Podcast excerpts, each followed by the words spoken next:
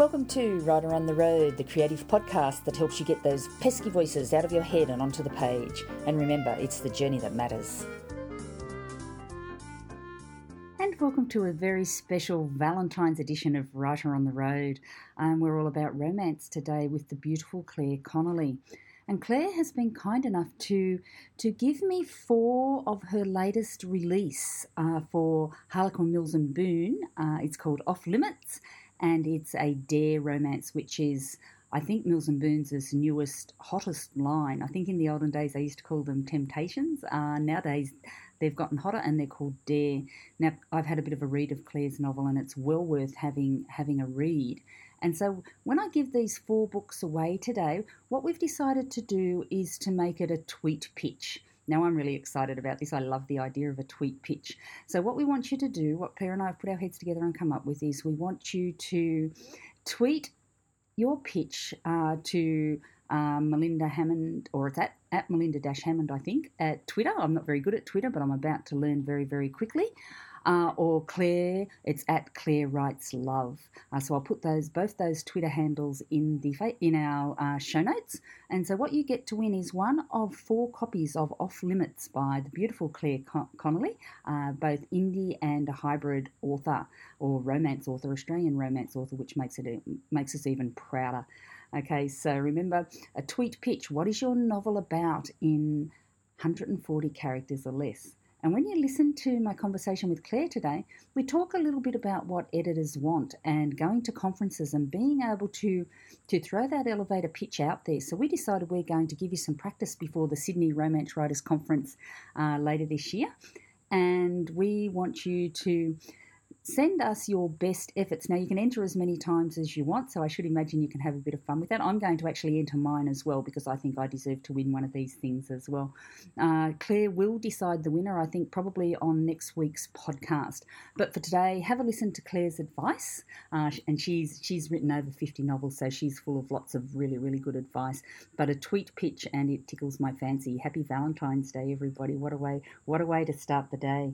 All right. Uh, what's happening with me is that I'm halfway through my 30 days to better writing habits, and I'm Facebook living for five minutes every day for the month of February. And it's really amazing. I was hoping to inspire you, and what I've actually done is I've, I've inspired myself.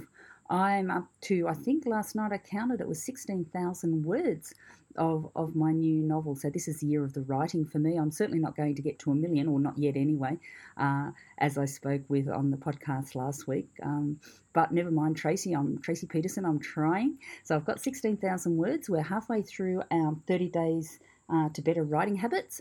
And I'm going to put it up as an ebook with the links to all the little five minute uh, videos because I think this is really invaluable stuff. And I didn't expect it to be, but already I'm starting to remember the process I used to go to go through when I used to write. And one of the things that I really notice is trusting in the process. You don't have to know where you're going before you start, but it's only once you start and you start to develop that writing habit that that the process kicks in. And I'm noticing that last night when I finished uh, my words for the day, that I actually made notes about what was going to happen next. Now it's been a long, long time um, since my subconscious has kicked in and told me what I'm doing and where I should be going and how my character should behaving should be behaving. So I'm really really excited about that. Uh, something else that we've got happening is the voices in your head uh, writing guidelines over at Writer on the Road. If you want to want your free copy of that, just subscribe to our newsletter. Okay, so we're starting to get a few subscribers, so that um, free voices in your head writing guidelines again is something that you need to to have a look at because the voices in our heads all try to subvert us and all try to distract us and all those kinds of things. So it's worth having a look at this thing uh, to find out exactly what you can do to stop that happening. All right, last but not least, I've got um, three beautiful ladies. They've started a newsletter called The Secret Life of Authors Rachael Johns, Sally Hepworth, and Lisa Ireland. Now, I think you can, I know you can go to Lisa's uh, website to subscribe to that new newsletter, The Secret Life of Authors. And I'm going to try, they don't know this yet, but I'm going to try and get them on the podcast altogether. I think it would be an absolutely wonderful podcast to make The Secret Life of Authors. Okay, sit back, don't forget your tweet pitch, uh, don't forget to subscribe to the newsletter, have a look at the 30 day habits, and most of all, have a listen to the beautiful Clare Connelly as she talks us through the process of writing the best romance novel that we can. It's welcome back to the beautiful Clare Connelly. How are you, Clare? I'm well. How are you, Melinda? Good. Uh, I've noticed this morning when I, I was looking up your name, it's been nine months since you've been on the podcast, and it seems like yesterday. Oh, I could have had a baby in that time. Oh, please no. Sorry, everybody. We love babies, but sometimes those days pass. Uh, now, Clare, for anyone who doesn't know, and how you wouldn't know, I guess I don't know, uh, Clare is a prolific romance writer of over 50 novels, uh, both erotica, uh, indie published, and now for Harlequin, Mills and Boon, and we have Presents and Dare. So I've got Clare back, everyone, today, so that we can talk about what that change was like from indie to hybrid author. So Clare, take it away. Tell us about your uh, first book, Off Limits, with Harlequin, Mills and Boon. So this is uh, well, it's actually my third with Mills and Boon. It's my first. Oh, look, we've got twins. We're both holding up the books. Everybody, we've both got them. Go.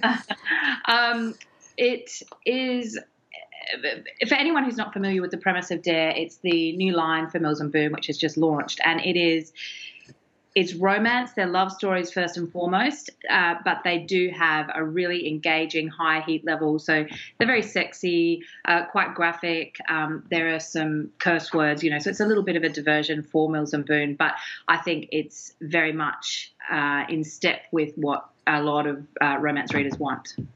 Yeah. Did it used to be? They used to. I used to read. I think it was Temptation, and they mm-hmm. were a little bit raunchier. I, I assumed these were something like those. Yeah, and, and Blaze, but I their uh, tagline is the hottest series yet, and I think that's true. I think they're they're pushing the envelope in lots of ways that they haven't done before, um, consistently across all the books. But but it's Mills and Boon. What you will get is a love story and a happily ever after. Yeah, now everyone, I'll let you in on a little secret. Clare sent me four copies of Off Limits, and we're going to talk about how we're going to get them to you. So you've got four copies, everybody, to win, or we might just give them away. We'll have a little chat. But I had a sneak preview, and the first thing I shot off a, a message to Clare saying, Hang on, this is in first person present tense. What's going on? That's not Mills and Boon's style. Uh, mm-hmm. Uh, they've changed so much, haven't they? They have, and again, uh, a diversion for Dare. There is no one way that these are written. So some of them are written in uh, third person past, as you'd be used to. Others are written first person past tense. So there, it's really up to the author how they feel most comfortable telling the story. And for me, when I write this kind of book, uh, which is that slightly grittier, edgier, um, very, very graphic, I really like that you can get into the hero and heroine's heads so completely. So and and to be, I, I find being in the present tense. I know some readers don't like it, but once you switch over to reading it, it is an incredibly engrossing way to digest a story. Yeah. Now, everyone, the thing is, you are in the author's head. You don't see anything else, so you get quite intimate. I think with your with your uh, heroine. Uh, I don't know if you. I don't even know if you bring the hero's um, first person present tense in as well. Yes. Um, yeah. Clare's nodding her head. Yep. Uh, it is. It is amazing. Uh, and for these kinds of short romance novels, I should imagine that it's a pretty good technique to utilise. Yeah, definitely. It's especially um, I really wanted to bring the the hero into this book, and in fact, all my dares have um, segue from heroine to hero. She's probably seventy five percent of the, the, narrative, but then we do dip into his head as well, and it's it's very clear who's viewpoint you're seeing. But the reason being that um, my heroes for Dare have tended to be quite quite messy characters, and I think it makes them more sympathetic if you can immediately see where they're coming from or what their sort of internal conflict is. Yeah. Now I hope you're taking notes, everybody, because Clare's um, uh, quite oh, superb at the craft of of uh, writing a story and pulling it all together for us. So you're dropping in all these little tips and tricks that I don't want anyone to miss. But I also want to talk to you today about what it's like to go from full time indie author to now having, I guess, the world at your feet as a, a traditionally published romance author with um, Harlequin. I mean, it's huge, isn't it? It is. Uh, it's very. Um, so, for people who've heard me speak before or who know my story, um, forgive me because this is doubling up, but I've always wanted to write for Mills and Boon. That's always been my um, my dream. So I, for me, making the switch from indie to Mills and Boon was easy. And I haven't walked away from indie. I'm still releasing a, a, limited number of indie books a year. But there, there are differences in terms of um, I'm much more disciplined writing for Mills and Boon. I, I, was never very strong at the business side of indie things. So I tended to write when I wanted to write, release when I wanted to release. You know, it could be six weeks between books, it could be three months between books. Whereas with Mills and Boon, I, I have got a pretty full on schedule of um, when my books are needed by them and when they go through editorial and when I have to get them back again. Oh dear, so, I'm doomed. I'm doomed before I start. Everybody, uh, discipline. Discipline's the first word of being a being a full time writer. Everyone, you have to get yourself organised. Uh, we're talking about the 30 days of writing habits, and I want to talk to you about your writing habits shortly. But I want to stay with the writing for a traditional publisher. Now you've got a schedule. You've got one book out. Now you've got some more coming out in pretty quick succession with um, mm-hmm. Harlequin, mm-hmm. haven't you? Yeah, so I had my my first two were Presents, which came out in August and December, and then Off Limits is my first for Dare, and then I have another Presents out I think next month, and then another Dare in uh, April. So there's they are coming out, and it's just the way. After that, they'll be more spaced out through the year, but it's just the way that this happened with the launch of Dare. Uh, that there's a little bit of a Clare Connelly blitz happening. Yeah, which is good. Which is good for your name and it's good for your brand and everything. How many? And I see. I'm treading very carefully here because I'm not quite sure what what we're allowed to ask everyone. With with my indie guests, I can ask what I want, and you can tell me what you want. But I don't know whether with traditional publishers we have to be a bit more careful. How many books uh, a year do they? Is there an expectation that you write? Um, well, it's really. I, I, think it's different. I'm I'm contracted to do three presents a year and uh, probably three dares a year. So they will leapfrog each other, I would imagine, in terms of release. But I know some Mills and Boon writers who do one a year. I think Amy Andrews does one medical roughly a year. Some do, like Sharon Kendrick does four a year. Uh, Maisie has Maisie Yates has done four a year, I think. So it really depends on what your capacity is, what your readership is. Um, I'm very happy if I can do three presents and three dares. I think that that's a phenomenal uh, way to spread into the Mills and Boon readership. Yeah. Now that's six novels at fifty to fifty-five thousand words each. Everybody, there's six hundred thousand words before she even starts on her indie indie publishing, and that's plus family, that's plus everything. I noticed you had a quote on your website. I think it was one of your blog posts that says you squeeze your writing in between the gaps of your life. Now that's mm-hmm. that's a lot of squeezing. It is, and actually, um, I look back on how many books I've written in the last four years and I don't know how I did it because it was it's been a lot of late nights and early mornings and it hasn't been easy. I think that's one of the myths that I like to dispel as someone who writes very quickly. There's this misconception that it must therefore be easy and it is not. I work so hard and but now, oh my gosh, my kids are both at full-time school and I feel like a lady of leisure in comparison. I am, you know, to have a full 7 hours in which to work, I feel um, I, I can't get my head around how much time I now have. So it's um, you know, but I have had to be again very disciplined to make it to this point with little people. That's for sure. Yeah. Now, everyone, there's never enough time in any of our lives to do any kind of writing. Uh, but the people who succeed, and this comes through on the podcast every week, the people who succeed uh, really make a conscious effort to prioritise that writing and not make it the only thing that you want to achieve, but then it must be at the top of your list to do each day, mustn't it? It, it is, yeah. For me, it's a real compulsion, and it's. I'm very fortunate that it's also my livelihood, but it's something that I love, and I don't feel content unless I'm in a book. But I'm also, and, and I have to be careful how I say this because I love being a mom and I love my kids very much, but I was never um, I also hated being at home full time with the kids because, and I know a lot of people would love that. And, you know, it was just for me, I felt really um, lonely. I didn't have a lot of friends down here. We'd recently relocated. Um, so I didn't have those established networks. My family wasn't here. So it was a really tough time. And so for me, probably why I started writing so obsessively was that was when I would just go to another place and it made me a better mum for sure because I had that outlet where I would go, you know, spend two hours on a Greek island with a buff billionaire. then come back and make baked beans and sausages. and everyone, if you want to go back and listen to that podcast um, with where Claire and I chatted nine months ago, I do believe that she used to lock them out of a study door and throw them packets of biscuits. I think was the saying. Um, not that it was really like that, but I can imagine it would have been absolutely wonderful. Anything, anything, because you you know you do what you have to do. And look, they get a lot of the the upside is I have been home with them. They get a lot of my attention and focus. But when I'm when it's my time to write, that's when we do whatever I do whatever I need to really to keep them happy. And it's got easier as they've got older. They play together really well, and I just slip my earpods in and off I go. Yeah.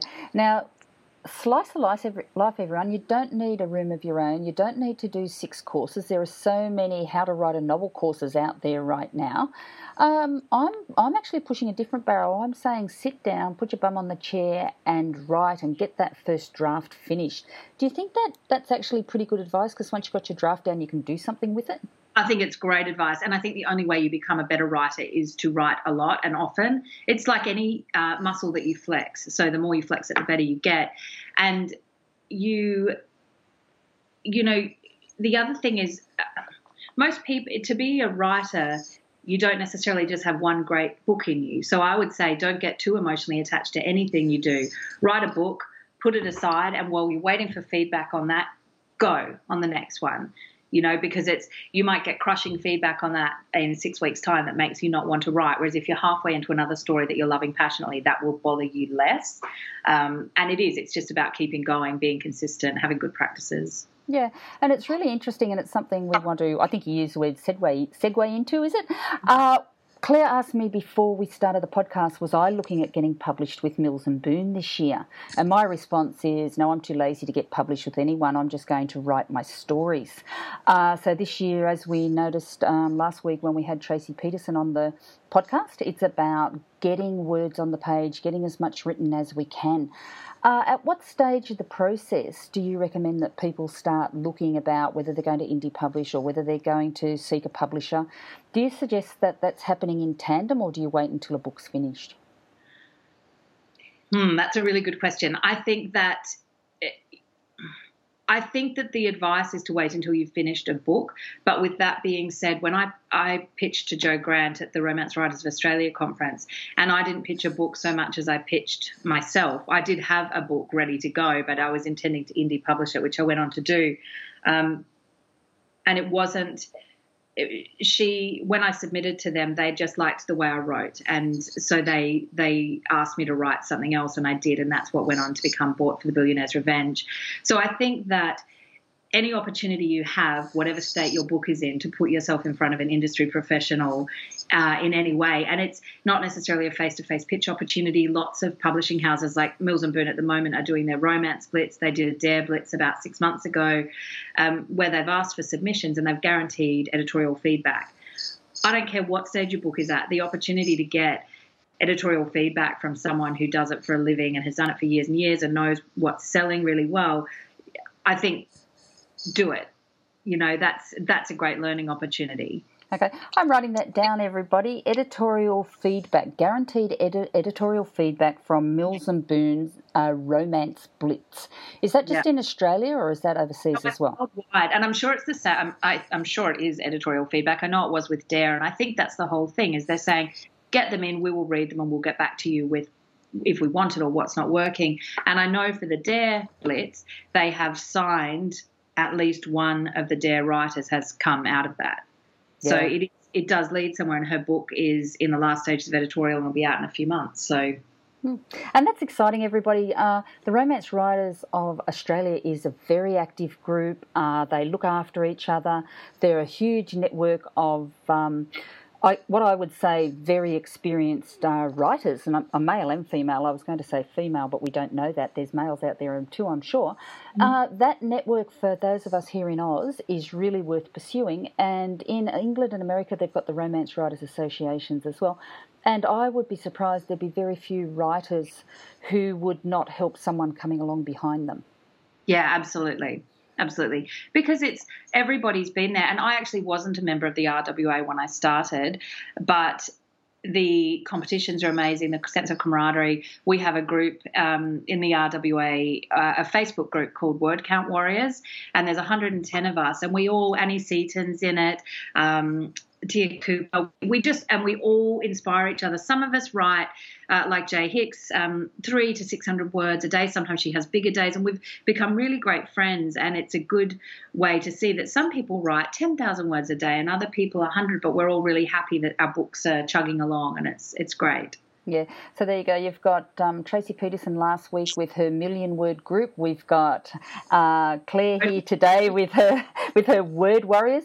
Now you can yeah. listen to Tea and uh, um, I was going to say um, Amy Andrews and Annie Seaton. You can listen to them all here on the podcast because uh-huh. one of the things that we want to do here is get word out about what we're doing and everybody's successes. Do you find that going to conferences as well is a really good way to meet people and, and get get to know what's going on and how you can get published?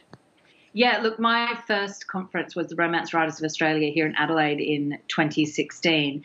And I, genuinely, you know, people toss this around, but I can say genuinely it was life changing. It's where I pitched to Jo Grant, and my publishing contracts have come out of that.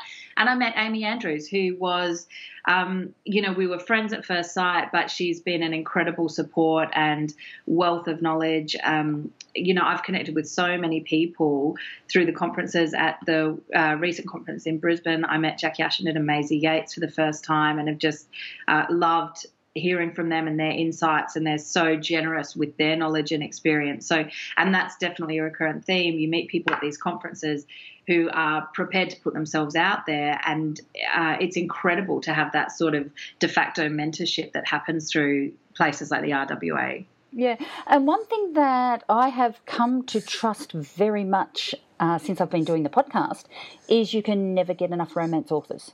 Uh, there is a voracious readership out there, and the more we help each other and the more you guys help everyone get published, that seems to create an even bigger market. Mm, yeah. Look, I think uh, Mills and Boon sell a book every four seconds around the world. And that's not including all the ones that are in op shops and garage sales. And, you, you know, it's that romance readers are voracious. It's you know you would know it's the biggest part of the publishing industry. Um, so yeah, there's I think you can't have too many romance writers filling that uh, that interest. Yeah, and I don't think that's going to change. Uh, I think we all retire to our, I guess, our escape world, if you like. Uh, yeah. Now the Something that really interests me as well is the level of erotica. Now, you write at both ends of the spectrum, which I think is really, really interesting. Um, and you're doing erotica with both, well, sorry, Dare may not be erotica, but to me it is. Um, even with Mills and Boon, they're, they're writing that really hot romance, but they're also catering just as much for the sweet romance. Mm-hmm. Well, I think that's it. I think that a lot of readers, readers who only who read sweet, probably will only continue to read down that end of the spectrum. Maybe getting close to closed door. So, um, closed door romance, as you know, is where a couple will be intimate, but you don't see that. So, mm. a lot of their lines cater to that as well, and then they go to the more purely um, innocent sort of storylines. Whereas, and in books like Presents that I write, yes, they're sexy, um, they're intimate, but it's not as graphic or as much a part of the narrative as, say, the Dares, which are really very sexy. Yeah, and I, I skipped those pages, everybody. I had to skip them from Clare's as well. I just read the nice bits. well, some people say that's the nice well, bits. There's lots of nice bits, a bit of swearing, but I mean, I think that it's an important distinction because it is, they are erotic, but they're very much romance erotica. Uh, to me, the difference is the sex very much contributes to the narrative. So it's not sex for the sake of sex, it furthers the emotional connection between the hero and heroine. It's just you're seeing it all. So, and that's a really important point to make that yes, while it's very hot and graphic, it is really heartfelt as well. Yeah, and I don't think people would read it if it wasn't clear. I don't think we would have that interest. And now I'm, I'm tipping into stereotypes here, and my daughter's going to kill me. But we like we connect emotionally with our reading, I think, mm. and so we've got to connect emotionally with our characters to care enough to read.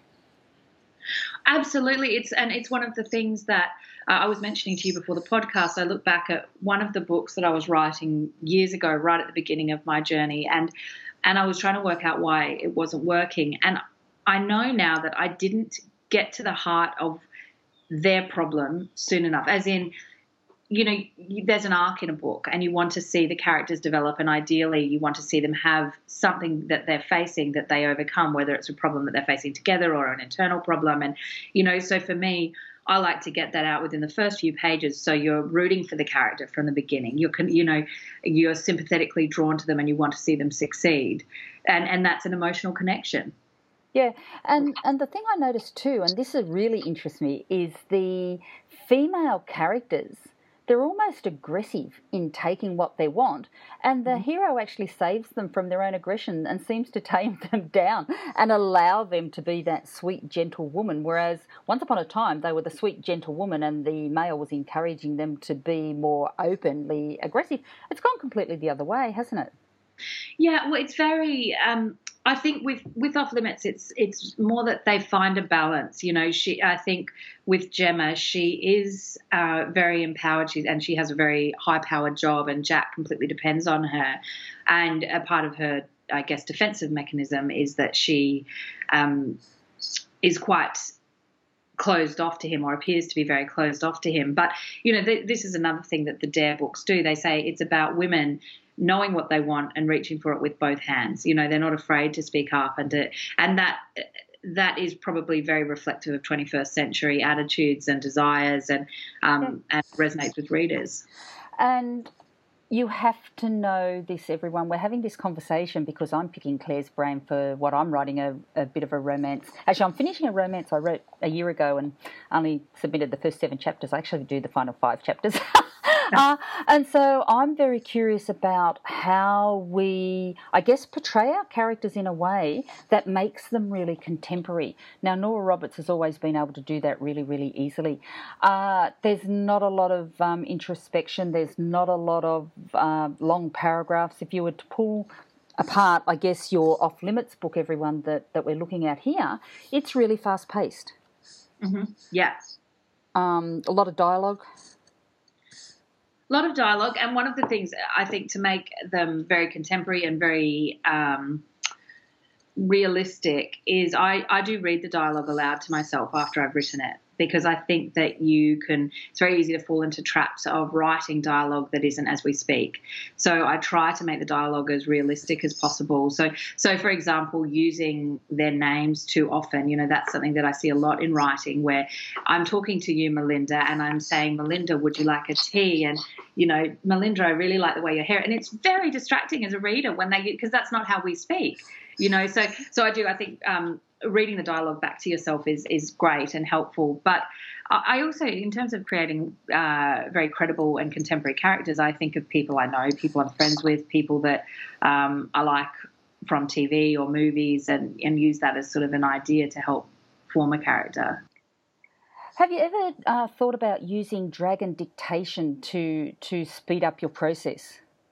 Oh, you know, I was talking to Annie Seaton and Sarah Williams about this last night because I know that they, uh, uh, Sarah has been saying she's had great success. I know of people who use it, but when I would have to get better at it. Whenever I try to talk a story out, if I'm driving, I just don't engage in the same way as when I put fingertips to key, um, to keyboard. It's um, so I, and also I write I write a thousand words in 20 minutes when I'm typing, so I can do 3,000 words in an hour, and that's I haven't heard of many people who dictate faster than that, and you have to go back and do a lot of tidying. So I think for someone like me who can type and write very quickly, there's not the benefits are of course standing up, and you know I have carpal tunnel in one arm, so yeah, there are definite health benefits to it, but in terms of writing, there's not the benefit for me. Yeah, and it's a skill that you have to learn, everybody. I've been doing little five minute um, writing habits each day, and I've discovered that with YouTube you can get the transcript.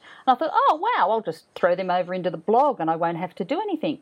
And I put one up this morning, and it was really interesting because the way that I talk, it's a lot more intimate and it's a lot more yeah. fast paced, but repetitive and you don't stop to explain yourself. So you've got run on sentences. And I found that I, I, was really shocked at the difference between words on a page and yeah. voice speaking. There is a huge difference, isn't there?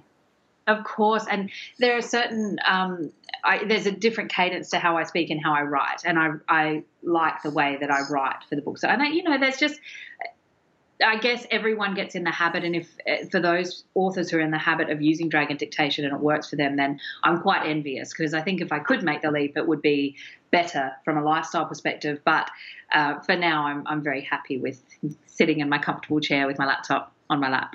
yeah, and some of us, you can even sit up in bed. I often quite see authors, you know, they're sitting up in their bed typing away with their cat. And I thought, we can actually do this thing anywhere, can't we? Anywhere. Yeah, and I mean, I have got a tiny, this is my lounge room, and I write here or in my bedroom. Yeah. So, and oftentimes at the kitchen bench with, you know, baked beans on the stove. yeah, so, not, yeah. yeah, she hasn't got a um, nanny everybody uh, these romance authors make a lot of money, but they can't afford nannies. Yeah. Um, now, social media. What changes have you noticed? Um, and especially in the last 12 months, I think there seems to be some funny things going on with social media. Do you still rely on it? There is some talk about Facebook pages being less relevant now that they're uh, the best way for authors to connect to readers is in groups. So that's probably why there's been this proliferation of uh, writers having Facebook groups to connect to people. Uh, so what it is with a page, there Facebook's really limiting how they're showing your posts, and if they are seen to be a promotional post, it goes to hardly anybody unless you pay to promote it. So it's that's a bit frustrating uh, as someone who's got um, you know a, a nice following on Facebook, but but to be honest, I tend to. I don't know if social media is a good vehicle for driving sales. It's a great fun and a lovely way to connect to people and to have an online presence. But uh, and so that's kind of, I guess, for people who read my books and then want to know more about me as a person, they might come to social media. But I I rely more on um, Amazon, the people who subscribe to my page over on Amazon get notified every time a new indie book comes out, or any of my books actually come out. Um, so I think that there are more effective ways to to sell, and and that's not what social media is about for me. Yeah, yeah, and that, that's a really interesting thing, everybody, because I've certainly noticed. Um, I was advised to go from my personal Facebook page to my business Facebook page and it just doesn't work. There is nobody there on your business Facebook page except Facebook telling you to pay money to promote your your stuff. So if you've got a personal Facebook page, everyone, I actually recommend that you keep it.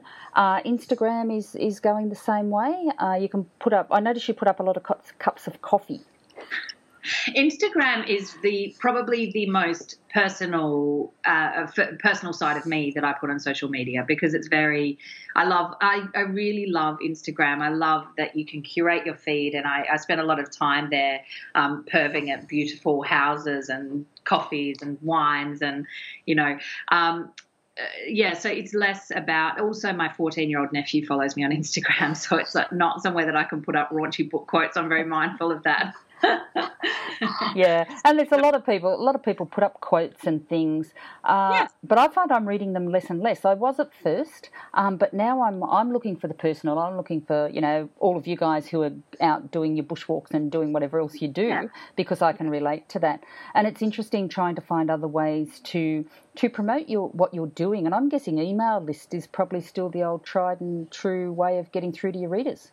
Yeah, definitely. Email list is good, but then it's um, it's the thing about having the right followers on your email list. So uh, mine has built quite quite slowly and steadily, but I do find when I send an email out that I get a huge upturn in sales. So uh, so I'd say that most people who've subscribed to me are, are genuine readers and buyers of my books, which is nice. Yeah, and some of those giveaways, everyone.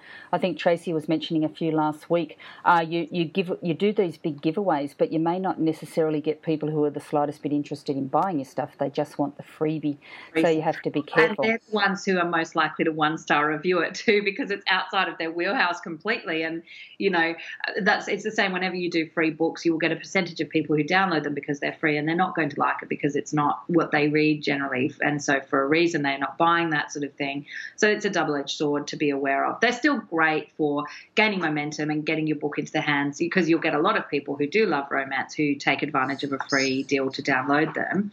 Um, I was, I'd say that is a really effective marketing tool, and and not just because of that, it spurs the algorithms on. So when I first started and I had two books out, I did, I made my first book free, and my second book was. I it, sorry, my first book downloaded in the thousands per day free, which I now know is quite unusual. Um, and it immediately my second book had this massive uptake, and that was it. It was off. So a bit of blind luck there, but uh, but I would say that's a great way to do it.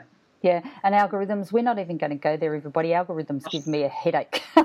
uh, Stroke. well, I actually quite like the idea of walking into Big W and seeing all your books there. I walk in there now and I go, oh, I know that one and I know that one. That must be a real thrill too.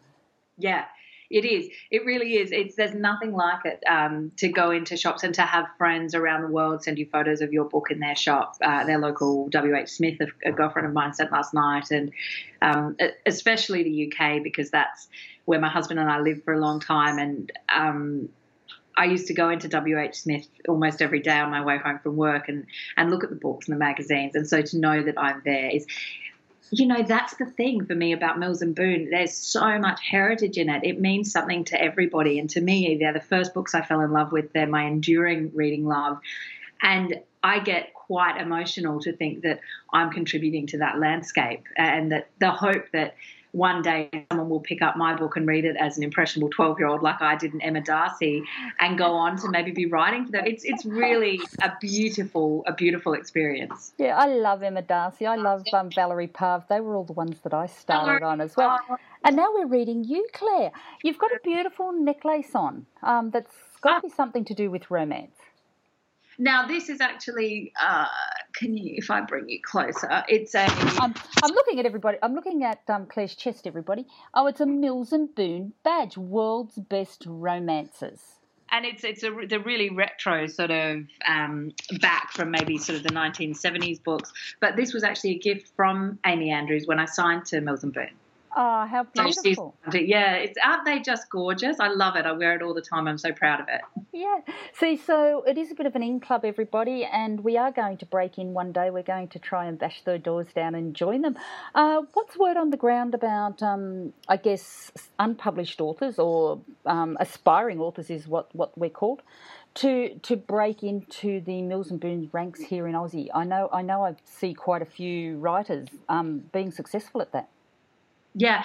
So I think that they've got a portal where you can submit at any time, and they they are faster than they used to be. Pre portal, I think it was about six months. I think now they say three months to get back to you. So, so when I first started submitting, to, it was when I started submitting in about 2013. It was a six month wait, but in that six months, I'd written a book and a half. You know, because you don't. So that as soon as I got a rejection, I would fire off another book because you can also only submit one book at a time to them.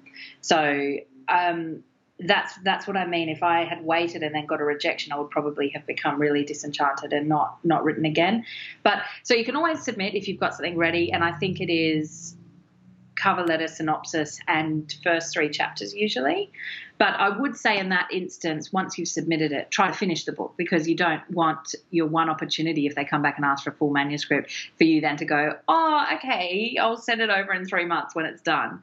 So obviously, you know, keep plugging away at it because it's that's part of it is knowing that you can finish a book is very important. Yeah. Do they still want it in hard copy? I remember in the olden days I did this, and it was the old hard copy with um, international reply coupons over to England that's what I did when I was 15 and I submitted my first one and I printed it out and bound it in pink ribbon and waited and waited and then got my sad little rejection letter. Um, no, not hard copy at all. Everything's digital. So you just submit through the portal and and that's great. Think of the paper that's being saved apart from anything and the postage and Yeah, Clare was 15, I was 30.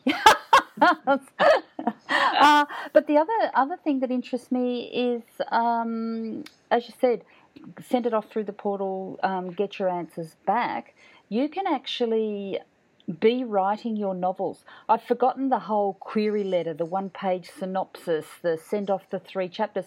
That can actually be quite daunting to a new writer. Absolutely. And it's such an art form because you as a writer, you love everything about your story, all the twists and turns. And so it's very difficult, I think, not to put all that in your synopsis, you know, and this happens, and then there's the watch that they find, and you know, a storm. And no, it's it should, in my opinion and experience, it should always hinge on the central conflicts that uh, that's driving the narrative forward. Um, what's the problem, and and how do they overcome it? So it's it's should be quite simple. And ideally, I always think you should be able to, you know, the elevator pitch theory. I think that before you sit down to write a synopsis, um, and I actually do this before I write a book now, you should be able to do a tweet pitch or an elevator pitch and, and know your story in two or three sentences. Because it's not, um, that is the central seed of what you're explaining. And so, yeah, sure, it's going to be 55,000 words, but you need to always be able to come back. What are they fighting for? What are they pushing against to, to drive people forward? Yeah, I hope you're taking notes, everybody, because it's all going to fuss me. I've forgotten all this stuff. I love the idea of a tweet pitch. Now, tweet pitches, everybody. Uh, it, one more thing I want to ask Clare, but first of all, tweet pictures. We've been Clare and I have sort of had a bit of a thought about how we can give away these four uh, dare books off limits. Why don't we make it a tweet pitch? Right. I love it. What do they have to tweet? Yeah. Now, if you tweet pictures, does that mean you've got to do it on Twitter? I don't know how Twitter works. Yeah, um, but I guess we could do Twitter or Facebook, and they just have to tag us on Facebook. And okay. keep that, you know, two sentences. Or Instagram. Yeah, or Instagram. I know how to work Instagram. All right, everybody, we are going to put together a social media competition for these four novels, uh, and then we'll, we'll I'll post them out to you because they've been um, given to us by Clare, which is really exciting. And I've I've read, I think I read half of one before I got distracted. I'll have to go back and finish the other half today. Um, lock myself in the air conditioning where it's so hot. All right, everyone, we're going to do. It'll be a two sentence, but it's going to be a pitch. I want it to be a pitch about what your novel is about um, because I think you can always practice that. Uh, so it's the old fashioned ele- elevator pitch gone social. And, and I'll put something out about that this afternoon about that competition, Clare. And I'll scroll through them. I'll choose the final ones and then I'll send it off to Clare for her her final verdict so we don't get her having uh, you know, lots of lots of tweets to have to read. Does that sound like a great idea? Sounds like a great idea. I love it. I do too. I love I love a tweet pitch. Tweet pitch appeals to me. All right, last thing. What's next for Clare Connelly? Uh, you're going overseas to the overseas conferences. Are you going to turn around and write a uh, 120,000 word novel, or are you just going to see out the year with your six romances? Um, well, I'm. Um, don't hate me, but I've actually almost written what I need to this year. So I will. Uh, but I'll always be writing. So, uh, so doing my category romances. I am working on a commercial women's fiction, which I'm really excited about. It's not sexy. It's very. Um, it's quite sad. I love to write and I love to read books about coming through adversity, and so that's very much the bent of this book. Um, and it's really sucked me in, but it's because it is a bigger project. I've wanted to wait till the kids go to school so that I can really dip into it properly, uh, rather than squeeze get into the gaps. um, and in terms of overseas travel, yes, I'll get to the UK. I was hoping to go for the royal wedding, but they didn't invite me. And my no, I, I, was going to go and line the street, but my sister lives over in the UK with her family, and they're actually coming back to visit a month afterwards. So it seems a bit silly to go so close. So I might go to the Association of Mills and Boon author lunch and soiree, which is in September usually. Sounds like a lot of fun. I think Trish Morey is going this year, so we might have to jump on our flight out of Adelaide and head over together. Now, everyone, if you're not having fun even listening to this, uh, you're, you're not writing right. If there's any more incentive to get out your pen and paper and start writing, Clare's life is absolutely romantic. But make no mistake, it's really, really hard work and you're really, really busy. Um, but you wouldn't change it for anything, would you? Oh, gosh, no absolutely not because i'm busy doing what i love so and when i say it's hard work the writing's not hard it's hard always feeling like I'm robbing Peter to pay Paul, but I don't know any working parent who doesn't feel like that. Or any parent actually working or not, you always feel like you're doing something wrong and you should be doing more of this, spending more time with them or more time at your job. So it's hard in those ways. But, and I do, I, I mean, I really do work long hours, but I wouldn't have it any other way, like you say. Yeah, I don't know anyone. I don't know any writer who doesn't who's successful, who hmm. doesn't mm. write really long hours, and sometimes more hours than a day job by the time you get through everything that you have to do. Okay, where can we find you? Oh, uh, clareconnelly.com is probably the best place. So two N's and two L's um, has all of my books and information, but also across social media, I'm at Clare Writes Love. Yeah, and I've got to tell you, everybody, Clare's website is worth going to have a look at um, just on its own. It's it's a beautiful website. Did you do it yourself? I did do it myself. Thank you. So it's very nice of you to compliment it. Ah, I, I just got hooked on the um, big boxes with um, all the books. Uh, get in touch, the blog, the pictures. They're all flowers, everybody, and I love flowers. Um, but then Clare is from the Flower City, so uh, you are in Adelaide, aren't you? I'm assuming you're in. Adelaide. I am. I'm yeah. in Adelaide. Yeah. yeah. All right, everyone. Um, that's it from Clare and I. We're going to go offline now, and we're going to gossip some more. So it's bye from uh, me here at Writer on the Road, and me. Thank you very much for listening. Okay, and please, everybody, make sure you get your tweet pictures ready. I love it. Bye for now.